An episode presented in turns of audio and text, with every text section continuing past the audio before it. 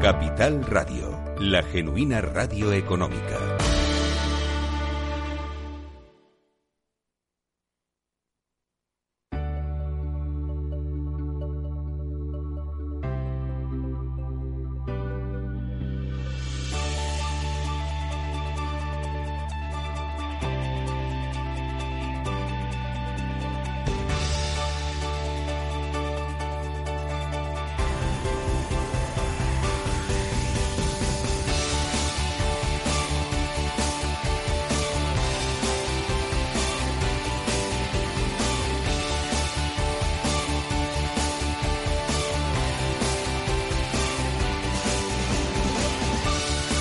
Capital Radio, Conecta Ingeniería con Alberto Pérez.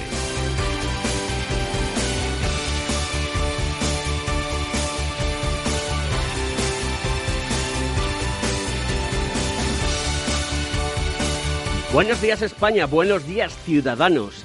Bienvenidos, conectadas y conectados a Conecta Ingeniería, los miércoles por la mañana, aquí en Capital Radio un programa patrocinado por nuestro Colegio Oficial de Ingenieros Técnicos Industriales de Madrid, el Cogitín, que además de todo, si te apetece, tienes ganas y te sientes motivado, puedes mandarnos preguntas, porque está aquí nuestra Community Manager, que es Margarita Casado, y a través de el Twitter, arroba oficial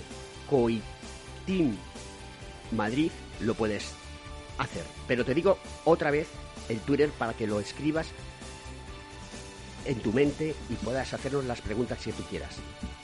Arroba oficial. ¿Vale? Coiti. Pues nada, vamos a continuar con el programa y vamos a contar un montón de cosas porque hoy vamos a hablar de la Semana Europea de la Movilidad que se celebra del 16 al 22 de septiembre. O sea, ya mismo. Aquí estamos, en Conecta Ingeniería.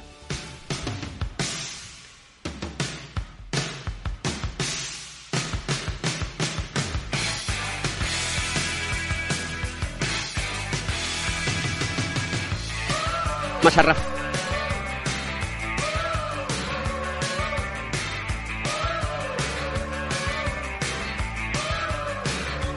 Middle of the road, he's trying to find me.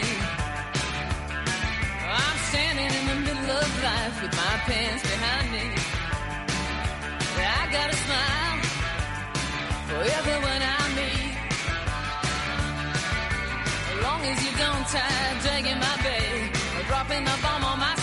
Bueno, pues vamos allá con el programa. Buenos días, Antonio Sousa. ¿Cómo estás? ¿Qué tal? Buenos días. Pues mira, estoy celebrando el Día de la Natividad de Nuestra Señora, que es la fiesta de mi pueblo, de Navacerrada. Así que de aquí Hoy es saludo, Sí, saludo a todos eh, mis vecinos, mis amigos y a todas las natis, Natividad de España. Hoy también es fiesta en Alcorcón, es 8 de, septiembre y, y, ayer había petardos por la noche. Sí, sí, Valladolid también hay fiesta y somos un país de fiesta, nos gusta la fiesta. Bueno, pues vamos allá con el programa porque tenemos al otro lado del hilo telefónico a nuestro querido amigo Rafael Cano. ¿Cómo estás, querido amigo? ¿Cuánto tiempo sin hablar contigo y sin saber de ti? ¿Has pasado un verano chachipiruli? ¿Qué tal, Alberto? Bueno, ha sido un verano interesante, complicado. Hemos tenido que trabajar más que nuestro presidente, Pedro Sánchez, pero ahí, ahí, como hemos vuelto con, con ganas. Muy bien, pues, eh, oye, la cara amarga de la digitalización es una nube carbono dependiente. ¿Esto es así?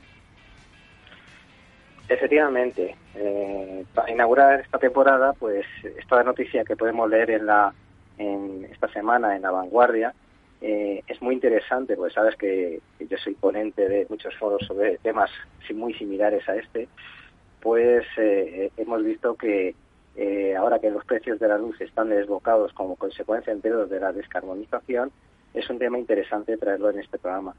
Eh, mira, escuchar música, ver series de películas, comprar bienes, contratar servicios, comunicarnos mediante memes, vídeos, podcasts, son acciones cotidianas que cada vez más realizamos a través de una pantalla conectada a Internet. Entonces ahora ahorramos desplazamientos, espacio al no acumular en librerías periódicos, cintas de vídeo, compartir. Todo esto nos llevaría a pensar a primera vista que la digitalización es una ventaja desde el punto de vista medioambiental sin embargo, eh, hay, impactos ambientales ocultos, simple vista, muy reales y vinculados, por ejemplo, con los minerales, el petróleo, el gas, etc.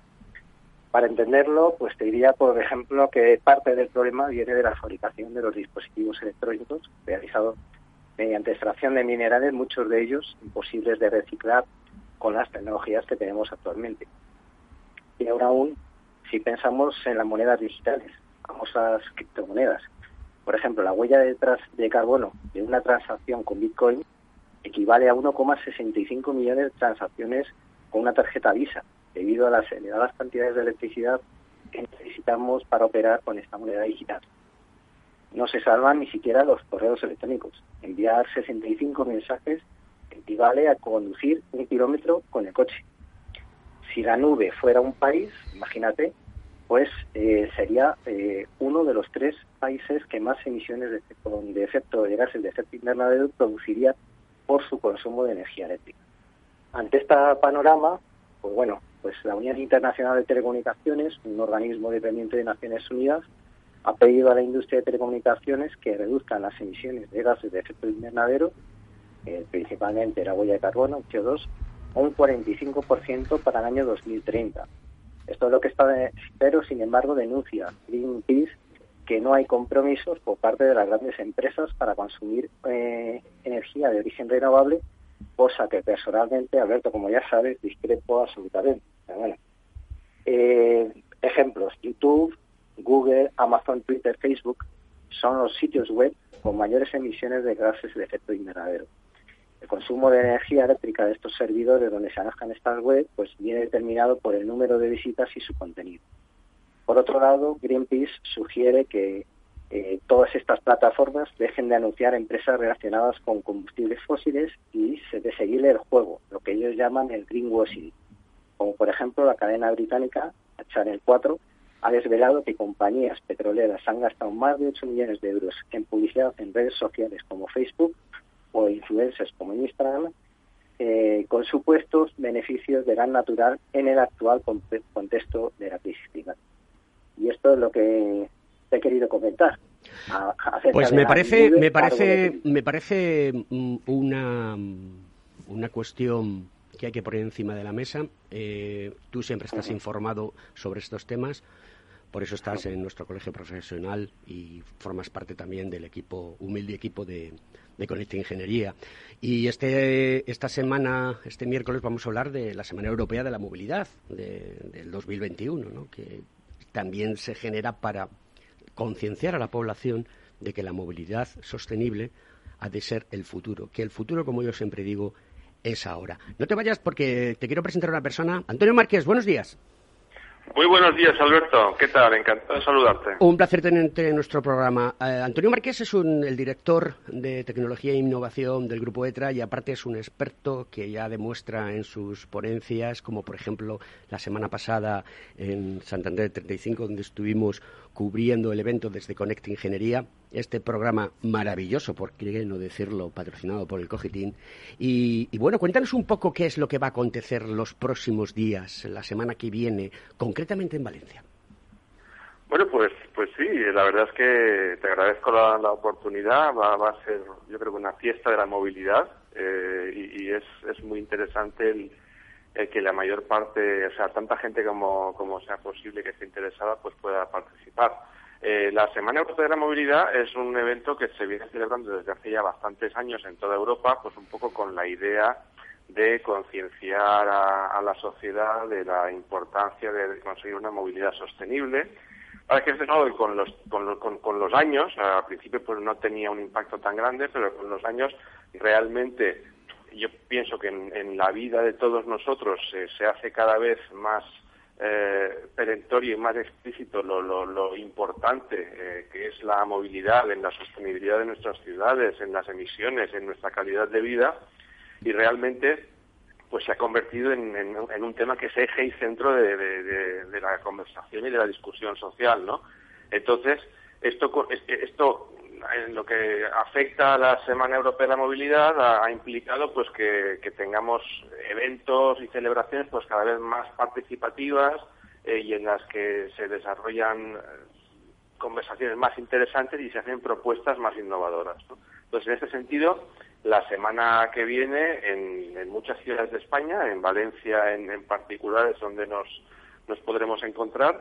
Eh, pues se van a celebrar una serie de, debates, va a haber programas de radio como el tuyo, eh, que pues bueno, evidentemente recomiendo a, todos los oyentes que, que, se, que sintonicen o a través de podcast porque seguro que va a ser muy interesante. Y, ahí pues vamos a estar hablando de qué, cuáles son las propuestas, cuáles son las soluciones eh, que, que, bueno que nos pueden ayudar a conseguir de, efectivamente la movilidad sostenible en nuestras ciudades. Antonio, eh, una pregunta y después, eh, Rafa Cano, que está al otro lado, eh, también quiero que contestéis. bueno, ya sabéis que, Greta, esta jovenzuela que ha estado en los medios de comunicación, en los medios sociales, que ha estado de boga mucho tiempo, ahora ha dejado de tener influencia, o al menos no se la refiere ningún tipo de, de comentario al respecto, pero sí que es cierto que en todos los ámbitos, en todos los eventos, en todos los lugares donde se da una conferencia, la gente está poniendo encima de la mesa que esto es un camino sin retorno, porque nos cargamos el planeta. ¿Esto es así realmente, Antonio? Efectivamente, bueno, yo no, no, no aquí no somos expertos en, clima, pero los expertos, los que nosotros, nosotros sabemos de movilidad sostenible, pero si escuchamos a toda la comunidad científica, pues realmente no, nos encontramos en una situación en que o tomamos medidas urgentes o nos encontramos con un problema importante.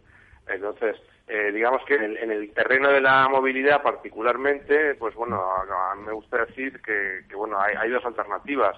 O seguir haciendo lo incorrecto de forma cada vez más eficiente o intentar empezar a hacerlo correcto. Entonces, evidentemente, la tecnología es una pieza fundamental para conseguirlo eh, pero bueno, también hemos de hablar de la ordenación del espacio en las ciudades, de unos modos de transporte que sean inclusivos y permitan la electrificación del transporte, etcétera, etcétera. Y, bueno, y efectivamente, digamos que el, tiempo de la timidez ha, pasado y son necesarias pues acciones decisivas y, conseguir el compromiso de toda la sociedad pues para, para preservar el, a nuestros hijos, vamos, como se suele decir. Rafa Caro. Bueno, pues yo te diría que, el debate del cambio climático podemos estar hablando un programa entero de sobre esto. Eh, hay que evitar el, meter una parte ideológica de, todo este tema y sin embargo afrontar de que es un hecho, el, cambio climático está ahí. No vamos a poder volver a la situación de 1850, que es de donde tenemos ya los primeros datos sobre cómo está evolucionando este cambio pero sí que tenemos ahora mismo las armas suficientes eh, para poder frenarlo y eh, empezar a acomodarnos a vivir con ello, eh, ya sea en, transporte, en la movilidad de transporte, ya sea con el control de aguas, ya sea con todo el incremento de población que va a venir de África hacia Europa en el futuro. Entonces, todos los cambios alimenticios y agrícolas que va a haber, tenemos que empezar a, aprender a vivir con este cambio climático para y que no vaya más, porque si, si no, efectivamente no vamos a cargar el planeta. Pero hay que huir de un debate ideológico y como a lo mejor pretende la famosa chica que has hablado, pero sí que tenemos que establecer una serie de pautas y aprender a vivir con este cambio climático. ¿Cómo veis eh, la reacción de Europa y concretamente de la Administración española frente a esta situación? ¿Qué, va a, ¿Qué, va a, ocurrir? ¿Qué le podemos decir a la ciudadanía que escucha con esta ingeniería todos los miércoles, que somos los reyes de la mañana de los miércoles, sin lugar a dudas? ¿Qué le podemos contar a la gente? Antonio. Bueno, yo pienso que, desde las administraciones pues está pienso que hay un consenso en lo que se debe hacer y yo creo que esto va va más allá. Cuando digo las administraciones, pues hablo también a nivel europeo, ¿vale? Desde, las ciudades hasta la administración estatal, hasta la, supranacional de la, un poco de la, de la Unión Europea. Hay un consenso en cuanto a lo que son las medidas que se tienen que tomar. la cuestión es eh, el posibilismo y, la velocidad que, que, se pueda, con que se puedan tomar, ¿no? Entonces, aquí realmente es importante el compromiso y el apoyo y el engagement que dicen los ingleses de, la sociedad, pero realmente lo que acaba siendo determinante y decisivo es la acción de los poderes públicos, porque son al final los que van a determinar, pues cuando estamos hablando de una política de, transporte, cuando estamos hablando de una política energética, van a tener el impacto principal en lo que, en lo que es el efecto de, la actividad humana sobre el cambio climático. Rafa.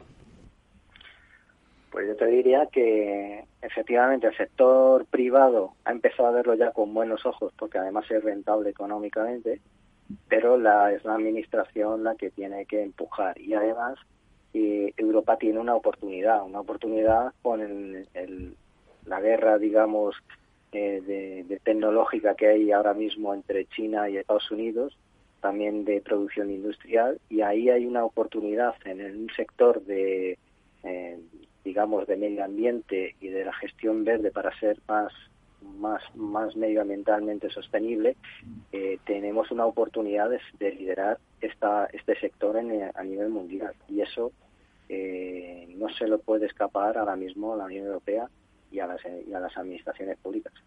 Bueno, pues queridos amigos, Rafael Cano, muchísimas gracias por estar en nuestro programa, como siempre, eh, ingeniero, eh, miembro del colegio, miembro de la Comisión 4.0 y vamos a seguir avanzando. Un placer tenerte en nuestro programa. Antonio Marqués, muchas gracias.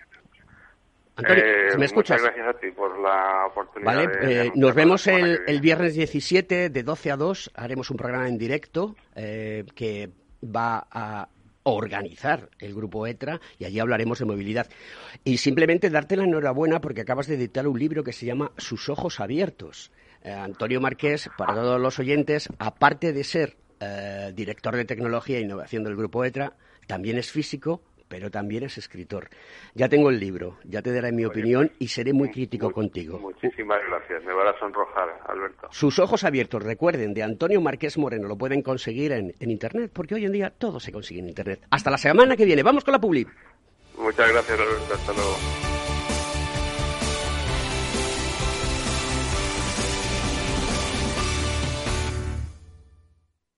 Según sondeos realizados por colegios profesionales, las licencias registran plazos de tramitación superiores a los 18 meses. Los encuestados afirman tener sentimientos de impotencia por los retrasos inaceptables y gravosos. En eCity, las licencias ya no son un problema. Gestionamos con celeridad tu licencia o declaración responsable de modo presencial o telemático. Te garantizamos trato personalizado, seguridad y solvencia. eCity es una entidad colaboradora urbanística del Ayuntamiento de Madrid con más de 10 años de de experiencia. Solicita información, tu EQ de confianza, www.ecity.es.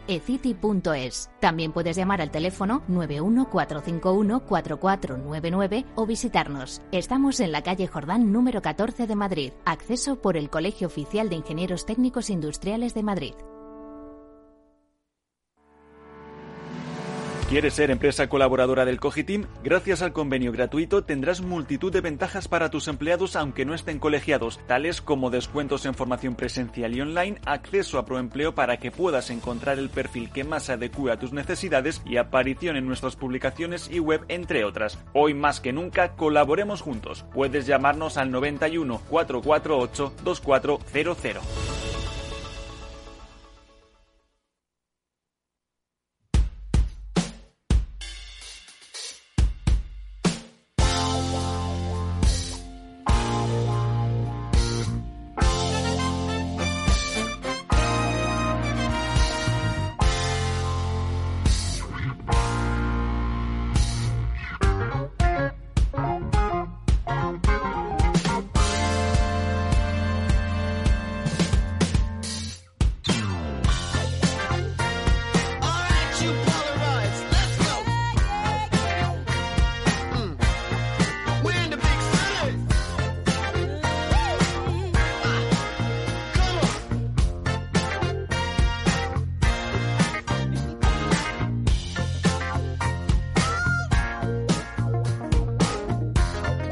Bueno, pues con esta canción de Big City, esto es una gran ciudad, Madrid es una gran ciudad. ¿O cómo se ha puesto el de tráfico, Antonio Sousa? Sí, claro, estamos en la Reintroy. Todavía hay en pero... Esto es un tema muy importante a analizar porque desde el punto de vista de la movilidad hay que buscar fórmulas que permitan poder circular por las ciudades sin tener ningún tipo de problema y consumiendo lo menos posible. Claro, hombre, al final Madrid es una, una de las ciudades que tiene un sistema de transporte público bastante avanzado y, el problema es que todos queremos llegar con nuestro vehículo hasta la puerta de los sitios. Y entonces, bueno, pues eh, los vehículos con una persona, los vehículos de, de, baja ocupación son un problema porque la red de transporte público me consta que es muy buena y todos lo sabemos, ¿no? Pero parece que sigue siendo muy cómodo y como todavía dependemos mucho de los combustibles fósiles, pues nos encontramos lo que nos encontramos. Todos nos gusta, yo soy motero, tú eres motero, eh, de aquí un saludo a todos los moteros y, y a todos nos gusta ir hasta la puerta y aparcar, ¿no? Entonces, bueno, pues eso es inevitable. ¿Qué genera? Pues genera un caos circulatorio, que eso es un problema para la economía, genera un caos climático. Claro, es tiempo, el gasto de combustible, el motor encendido, claro. gastas más porque llevas aire acondicionado y climatización. Así es, así es. Angélica Gómez, decana del Colegio Oficial de Ingenieros Técnicos Industriales de Valencia. Querida amiga, ¿cuánto tiempo sin hablar contigo? Pues sí, mucho. Buenos días, Alberto. ¿Qué tal? ¿Cómo ha ido el verano? Eh, bueno, pues a real y media manta, porque tuve que cancelar vacaciones por el tema de la COVID. Eh, el trabajo está ahí y tiene que seguir saliendo, pero yo ya estoy acostumbrado. La edad ya te hace que te amoldes a todo. se llama adaptabilidad, como hacemos los ingenieros técnicos industriales. Sí, señor. Nos adaptamos constantemente y eso es muy bueno. Em, vamos a pasar a Publi en unos segundos, eh, Angélica, pero luego después vamos a retomar contigo la, la, conversación. Viene una noticia de carácter social que quiero que escuches y luego eh, vamos a estar contigo en la segunda parte del programa porque quiero preguntarte cosas muy interesantes y además de todo quiero que, que nos cuentes cómo el Colegio de Valencia a nivel institucional pues está tratando de, que todos los fondos Next Generation pues eh, sean permeables a, la sociedad y donde el papel que vamos a jugar los ingenieros técnicos industriales, el rol, pues va a ser muy interesante. Así que si no te parece mal, entramos ya directamente con la Publi y retomamos el programa contigo. Muy bien, perfecto. Muy bien, Alberto.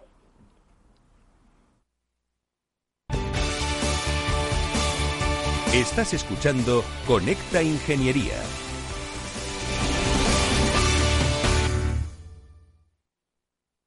Hay ocasiones en las que más es menos, y eso es bueno. Cuanta más gente está de vacaciones, menos tarda en aparcar. Cuanto más queda de verano, menos me duele que acabe el día.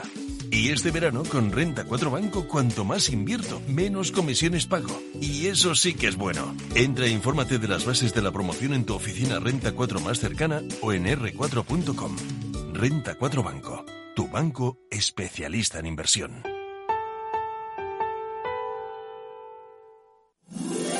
Todos los lunes a las 12, en directo en Capital Radio, la actualidad de personas y empresas en el Foro de los Recursos Humanos, primer espacio en la radio y en Internet dedicado a la gestión de personas y directivos en nuestro país. Pero más que nunca nos toca hablar de aspectos humanos. Voces acreditadas, profesionales del sector, empresas destacadas, empleados, líderes, todo sobre los recursos humanos. Un año más estamos con todos ustedes eh, en este espacio único en la radio y en nuestros contenidos dedicados a la diversidad. En la radio siempre en directo desde hace 18 años. Antena de Oro 2020. El Foro de los Recursos Humanos. Los lunes a las 12. Con Francisco García Cabello. Frente a los impagos, vitamina D la fórmula de información empresarial exclusiva de Informa para minimizar los riesgos y facilitar la toma de decisiones. Descubre Data Powered by Informa, la solución perfecta para tu negocio.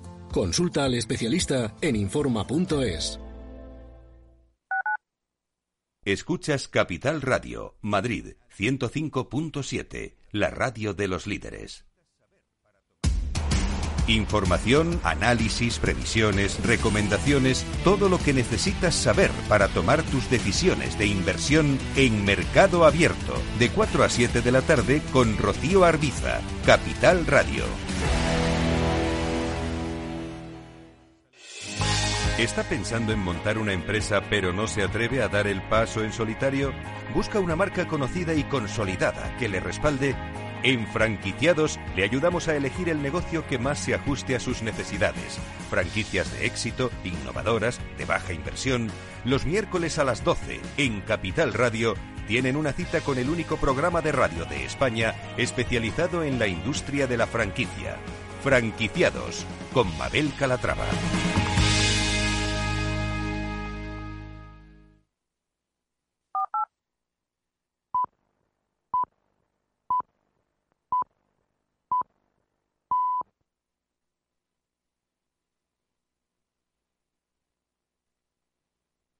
En Capital Radio, Conecta Ingeniería con Alberto Pérez.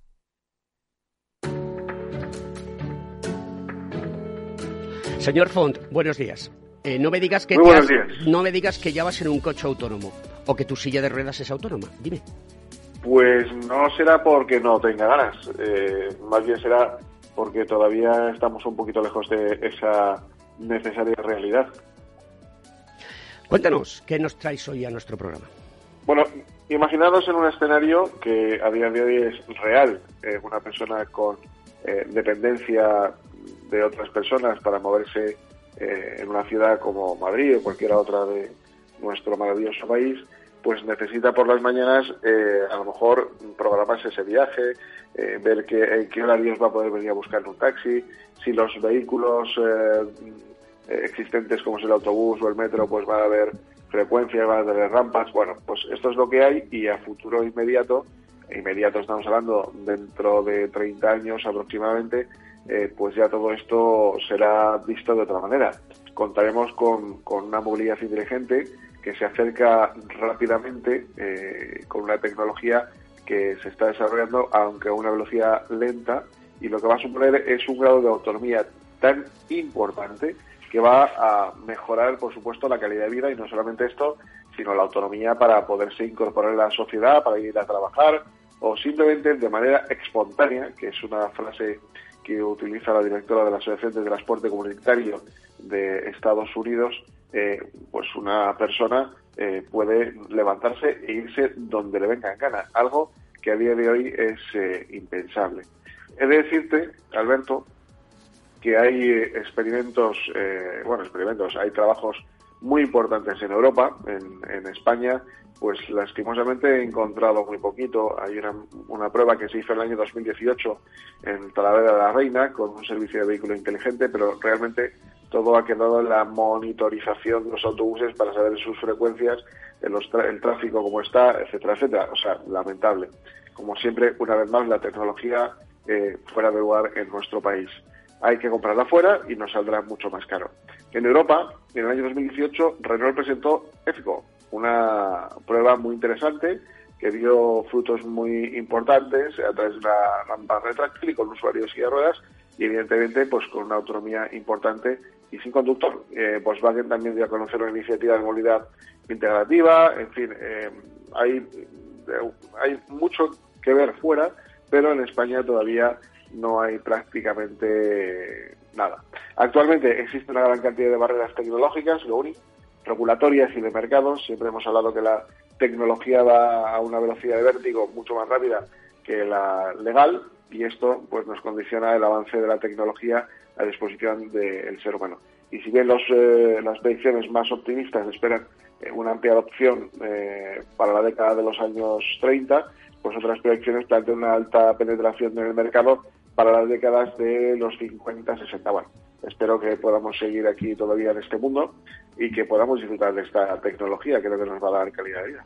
Pues yo animo a todas aquellas empresas, ingenieros eh, que están escuchando el programa, la ciudadanía que se preocupa por la movilidad, las personas que creen que eh, las personas dependientes, como es el caso de, de la organización que tú diriges, ¿no? FAMA, que es la, la organización de... Yo te, yo te diré, si me permites, eh, Alberto, eh, decir un dato, que creo que hay un nicho de mercado importante que es al final por lo que se mueven las empresas de tecnología, lógicamente. El 10% de la población mundial, unos 650 millones de personas, sufre algún tipo de discapacidad. Y yo creo que esto eh, debe hacernos reflexionar eh, sobre otra cuestión también, que todas aquellas cuestiones que estamos demandando ahora nosotros para que mejore la accesibilidad y nuestra eh, vida autónoma, al final es algo que se, se pondrá a disposición de toda la sociedad y ya no tendremos ni que hablar de un elemento de estas características para un colectivo concreto. Pues yo animo, Javier, de al hilo- para toda la población. A- a- al hilo de lo que dices, lo que animo es a todos aquellos que nos escuchen que se pongan en contacto contigo, que lo pueden hacer a través de vuestra página web, que es con dos M's, punto, org, y allí pues pueden contactar contigo para lanzar proyectos y, vosotros sabéis, los que más sabéis de, movilidad para las personas con discapacidad física y orgánica de la Comunidad de Madrid. Muchas gracias por estar en el programa, querido amigo. Nos vemos la semana que viene. Gracias, un abrazo, buen día.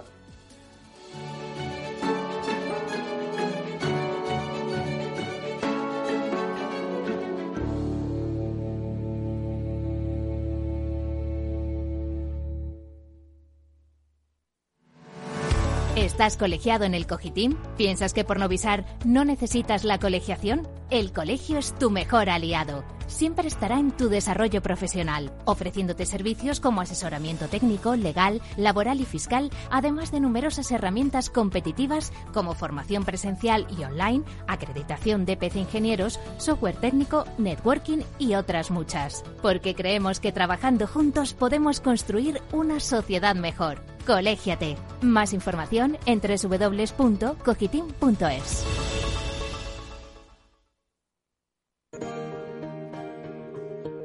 Angélica, estás ahí en el teléfono, ¿no? Claro que sí, aquí me tienes, Alberto. Muy bien. Oye, eh, antes de que entres en, debate con nosotros y que nos cuentes todo, yo quiero que escuches una noticia que nos ha traído nuestro amigo Antonio Sousa hoy y que tiene mucho que ver con la ingeniería. Y vamos a comentarla y yo quiero que también eh, participes en el debate. Antonio, por favor. Buenos días. Buenos días, Angélica. Pues Buenos sí, días. Eh, nada, hoy estamos eh, hablando también de las startups. Eh, parece que es un momento idóneo en España para la creación de esas empresas que prometen pues rendimientos económicos rápidos y luego a largo plazo, que, cosa que parece un poco complicado. ¿no?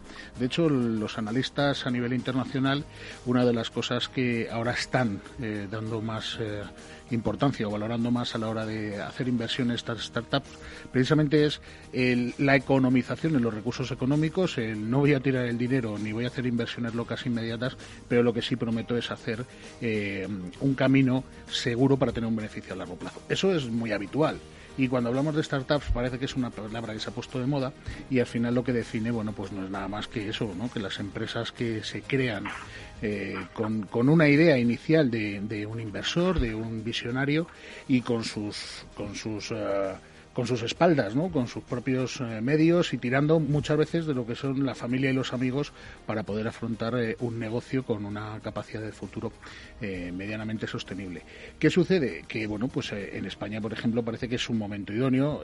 todo lo que son startups relacionados con las TIC, las fintech famosas, pues evidentemente se está haciendo un proyecto de ley, un anteproyecto de ley que Fomento ha lanzado el 6 de julio y de hecho está en, en estudio y en opinión pública ahora mismo, está presentado por opinión pública, para el apoyo y el, fortalecimiento de ese tipo de startups y, también evitar que haya eh, fuga de cerebros, ¿no? que al final es lo que nos pasa, que tenemos unos cerebros maravillosos, tenemos unos ingenieros maravillosos eh, y se nos van fuera porque no hay desarrollo sostenible en las empresas españolas.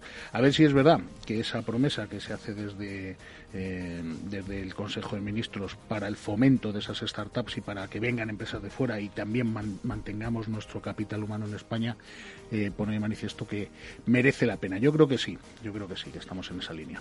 Bueno, pues continuamos en un momento.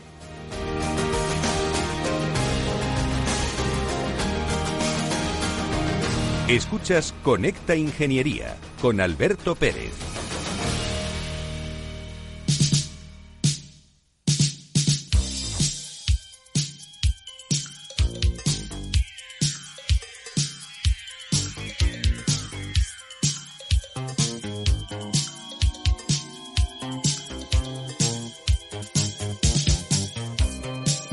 Pues alguien nos vigila, Angélica. Muchas gracias por estar en el programa. Eh, complementando un poco lo que comentaba Antonio, y quiero hacerte la pregunta a ti. Bueno, pues eh, nuestro gobierno de España ha presentado eh, aproximadamente a mediados de julio el anteproyecto de ley de fomento del ecosistema de las empresas emergentes. Obviamente han puesto empresas emergentes y no startups por, el, por castellanizar las cosas, ¿no? Y, bueno, mm, luego después también hay un alto comisionado para España, Nación Emprendedora, presidencia del Gobierno de España, que es Francisco Polo, que espero que Le invitamos al programa la semana pasada que estuvimos en Santander y espero que en breve nos dé respuesta para contarnos qué es lo que se va a hacer. Desde el punto de vista de la ingeniería y en Valencia en concreto, y a nivel general, porque tú dominas muy bien todos los palillos, ¿cómo está el tema de las startups dentro del mundo de la ingeniería? A ver, eh, Alberto, es claro que al final los tiempos van deprisa, las empresas han cambiado una barbaridad y con el COVID ya ha sido exponencial. Entonces, eh, el emprender un negocio de una forma controlada, sin grandes inversiones y con una proyección, como ha comentado Antonio, eh, yo creo que es indispensable. O sea, lanzarte a la piscina a lo mejor como hacían antes, ¿no? Nuestros antecesores, que el más valiente eh, se caía no sé cuantísimas veces, incluso se podía arruinar varias veces hasta conseguir un éxito, pues con esta figura de startup, pues se ha conseguido pues eh, minimizar, o sea, al final es un enfoque, tú sabes que es un enfoque que está muy dirigido a pues a jóvenes principalmente, aunque obviamente emprender eh, pues puede emprender cualquier persona, pero la figura de este negocio con una idea innovadora eh, está muy ligada a la gente joven. Y tú sabes que los ingenieros nos dedicamos a esto, nos dedicamos a solucionar problemas, a detectar problemas y a buscar solución, que yo creo que es principalmente la esencia de la startup.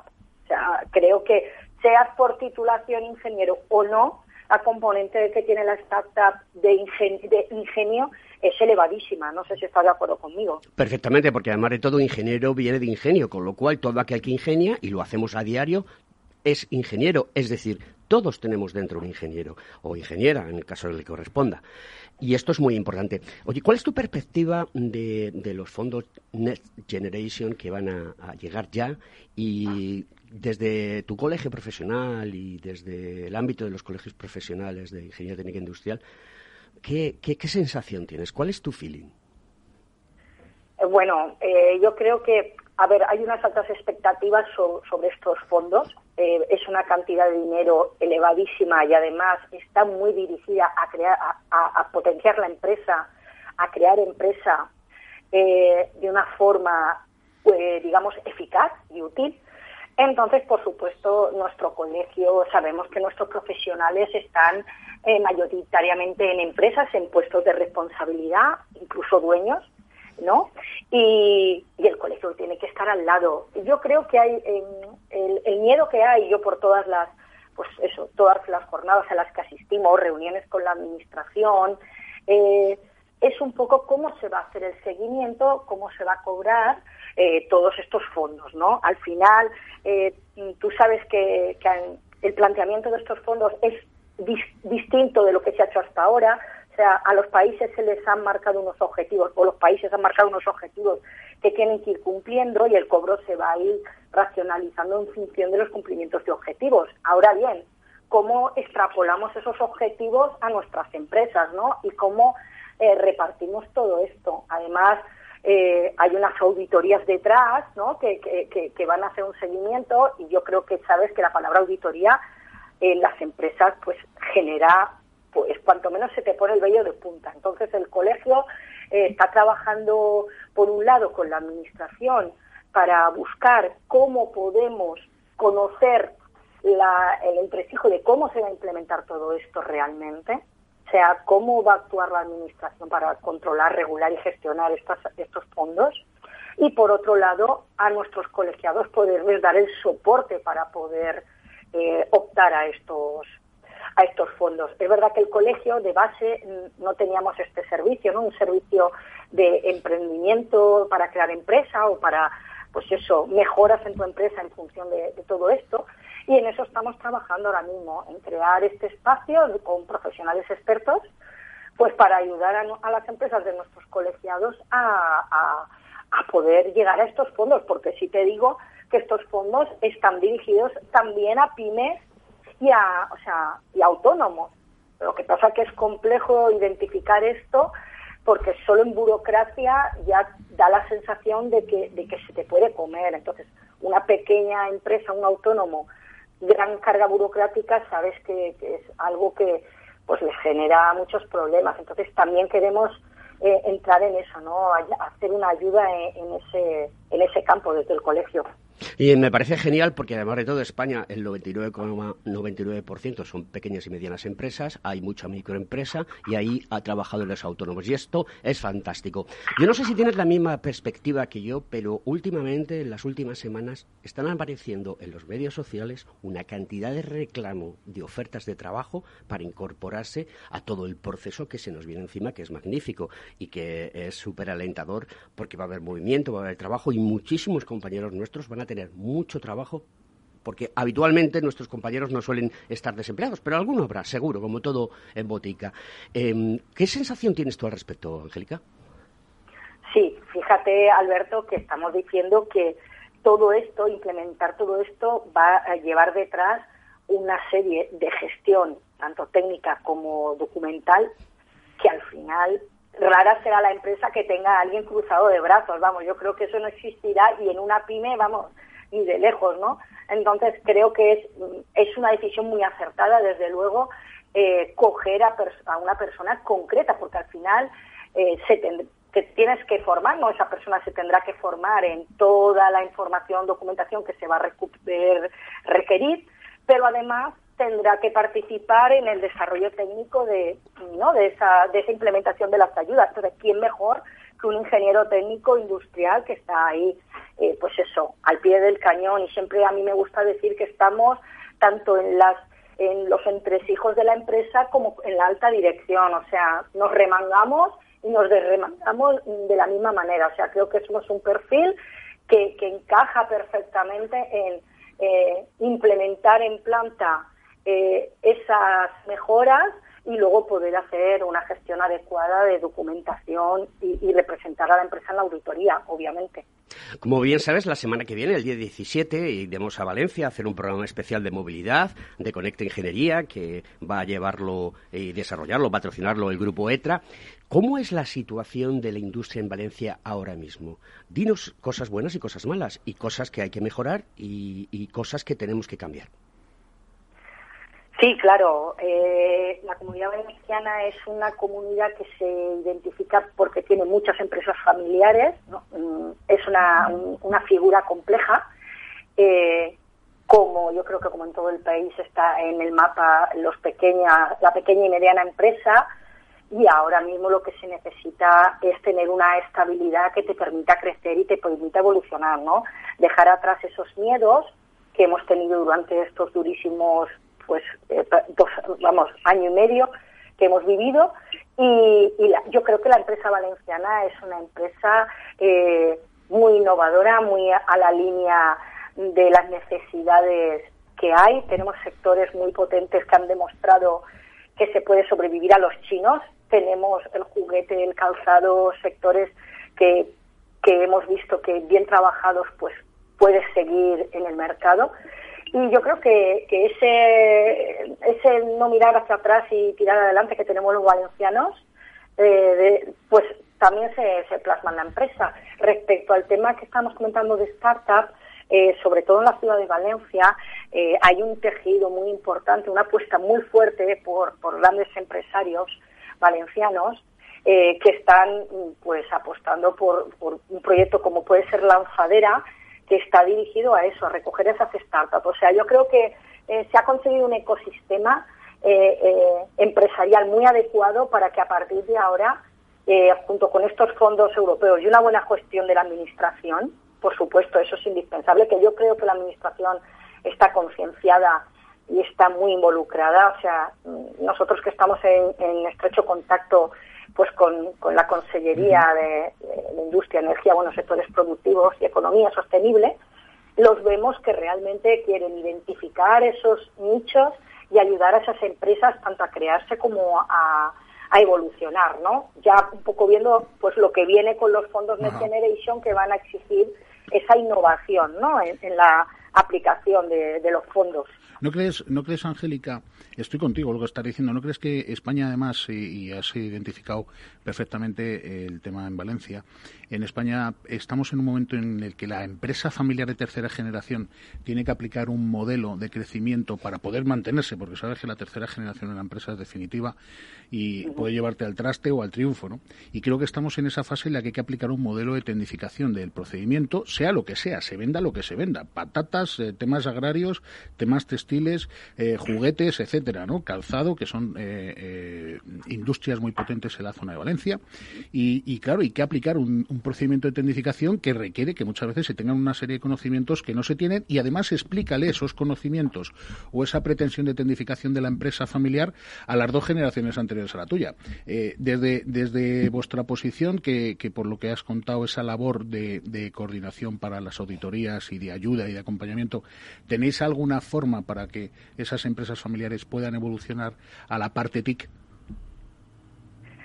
Sí, mira, es verdad, estoy totalmente de acuerdo contigo que ahora mismo las terceras generaciones, como has dicho tú, o sea, los nietos de los fundadores, eh, tienen que ser personal formado y tienen que ser personas que aporten, eh, por supuesto, innovación y tecnificación. Aquí, por ejemplo, el sector de la pirotecnia, eh, pues ya hay empresas del sector en que los nietos están dedicándose, por ejemplo, a la química. Son ingenieros químicos para poder aplicar eso. Muchas veces yo creo que el, problema que hay es la ilusión de esa tercera generación porque ese negocio avance y evolucione. Quiero decir, al final el que crea tiene la ilusión de, pues, de prosperar y de mejorar.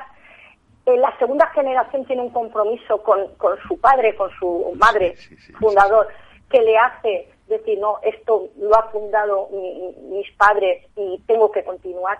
Pero en esa tercera generación, si no hay una ilusión de, compromiso de mejora, de que te aporta, de que realmente con la labor que vais a hacer hay un beneficio para la sociedad, que, yo creo que en la ingeniería es eh, muy, o sea, está muy ligada la ingeniería a la sociedad, pero nos falta esa eso ese salto a comunicarlo correctamente.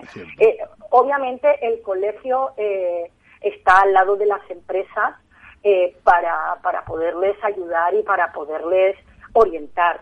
Eh, ya al margen ya tanto del colegio, porque al, final en el colegio, eh, claro, las empresas tienen cuando reclaman un técnico, pero no tanto como un asesoramiento para que tú me digas hacia dónde, pues yo que sé, hacia dónde tiene que ir mi, mi nieto para que la empresa eh, eh, prospere, ¿no?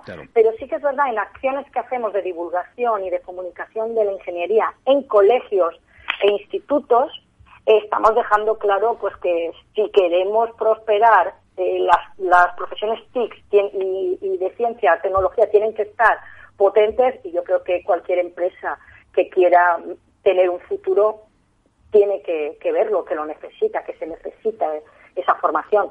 Angélica, has dicho una cosa que nosotros comentamos muy a menudo y es que los ingenieros comunicamos, pero comunicamos mal.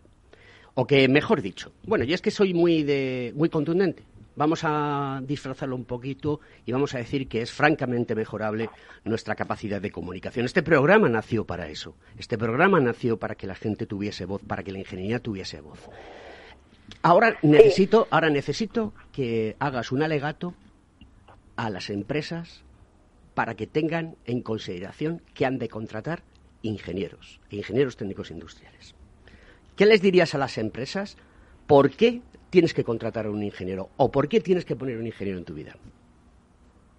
A ver, el primer, me, me, pones en unas tesituras buenas, Alberto, ¿eh? Hombre, para eso, a ver, si eres un, eres un terremoto que me encanta la forma de hacer las cosas que tienes, las formas de comunicar, por eso te tengo que sacar y exprimirte el jugo como una naranja.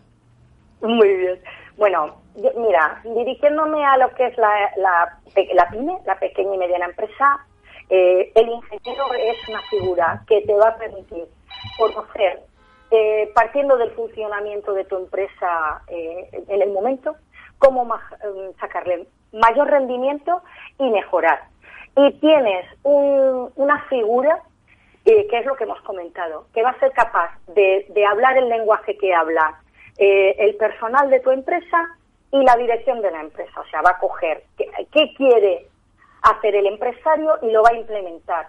Entonces, creo que es una figura versátil que va a detectar problemas y va a buscar soluciones muy, muy eh, resolutiva y yo creo que una empresa pequeña eh, necesita eso, necesita alguien que les dé soluciones. Creo que también en las empresas, bueno, yo creo que en todas, hay muchas veces que tienes un problema y a ti te es ajeno porque, pues porque estás inmerso en él. Entonces, entrar una figura que sea capaz de coger perspectiva es indispensable. Cuando nos vamos a empresas grandes, yo creo que eso ya coge una magnitud eh, eh, pues enorme. O sea, si, quiere, si la empresa quiere mejorar, quiere prosperar, eh, yo creo que la clave no está en reducir personal, al contrario, está en mejorar productividades y en que la gente trabaje al máximo rendimiento. Y yo creo que la figura del ingeniero, eh, pues, aporta muchísimo a, todo esto.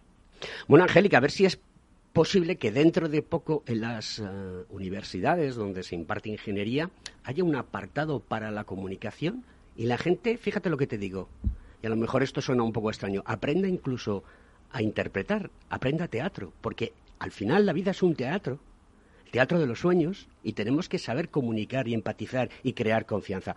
Angélica, muchas gracias por estar en el programa. Es un placer eh, fantástico. La semana que viene estaremos juntos en el programa que haremos el día 17 de 12 a 2 en la plaza del Ayuntamiento de Valencia, que me han dicho que ha quedado muy bonita. Yo no la he visto. Hace bastantes semanas que no bajo por, por Valencia y cuando bajo es por motivos de trabajo y no me da tiempo a darme una vuelta por allí, pero eh, hay que hacer que el programa conecte en general sea escuchado por todo el mundo y que sepan que aquí, en Conecta Ingeniería, tienen a sus amigos ingenieros que trabajan para la sociedad. Muchas gracias por estar en el programa. Un abrazo muy fuerte. Angélica. Gracias a ti, Alberto. Nos vemos el viernes y espero que nos escuchéis todos y todas. Un abrazo. Muy bien, allí estaremos el día 17. Bueno, Angélica es una de esas personas que da gusto eh, hablar con ella porque es una mujer cortita y al pie y que lo deja claro. Y es importante que, haya personas como Angélica, que reivindiquemos que queremos progresar, que queremos que la revolución industrial, esta cuarta revolución industrial, esta evolución del ser humano, pues ahora nos toca vivirla y debemos de participar en ella. Todo es eminentemente eh, como atractiva.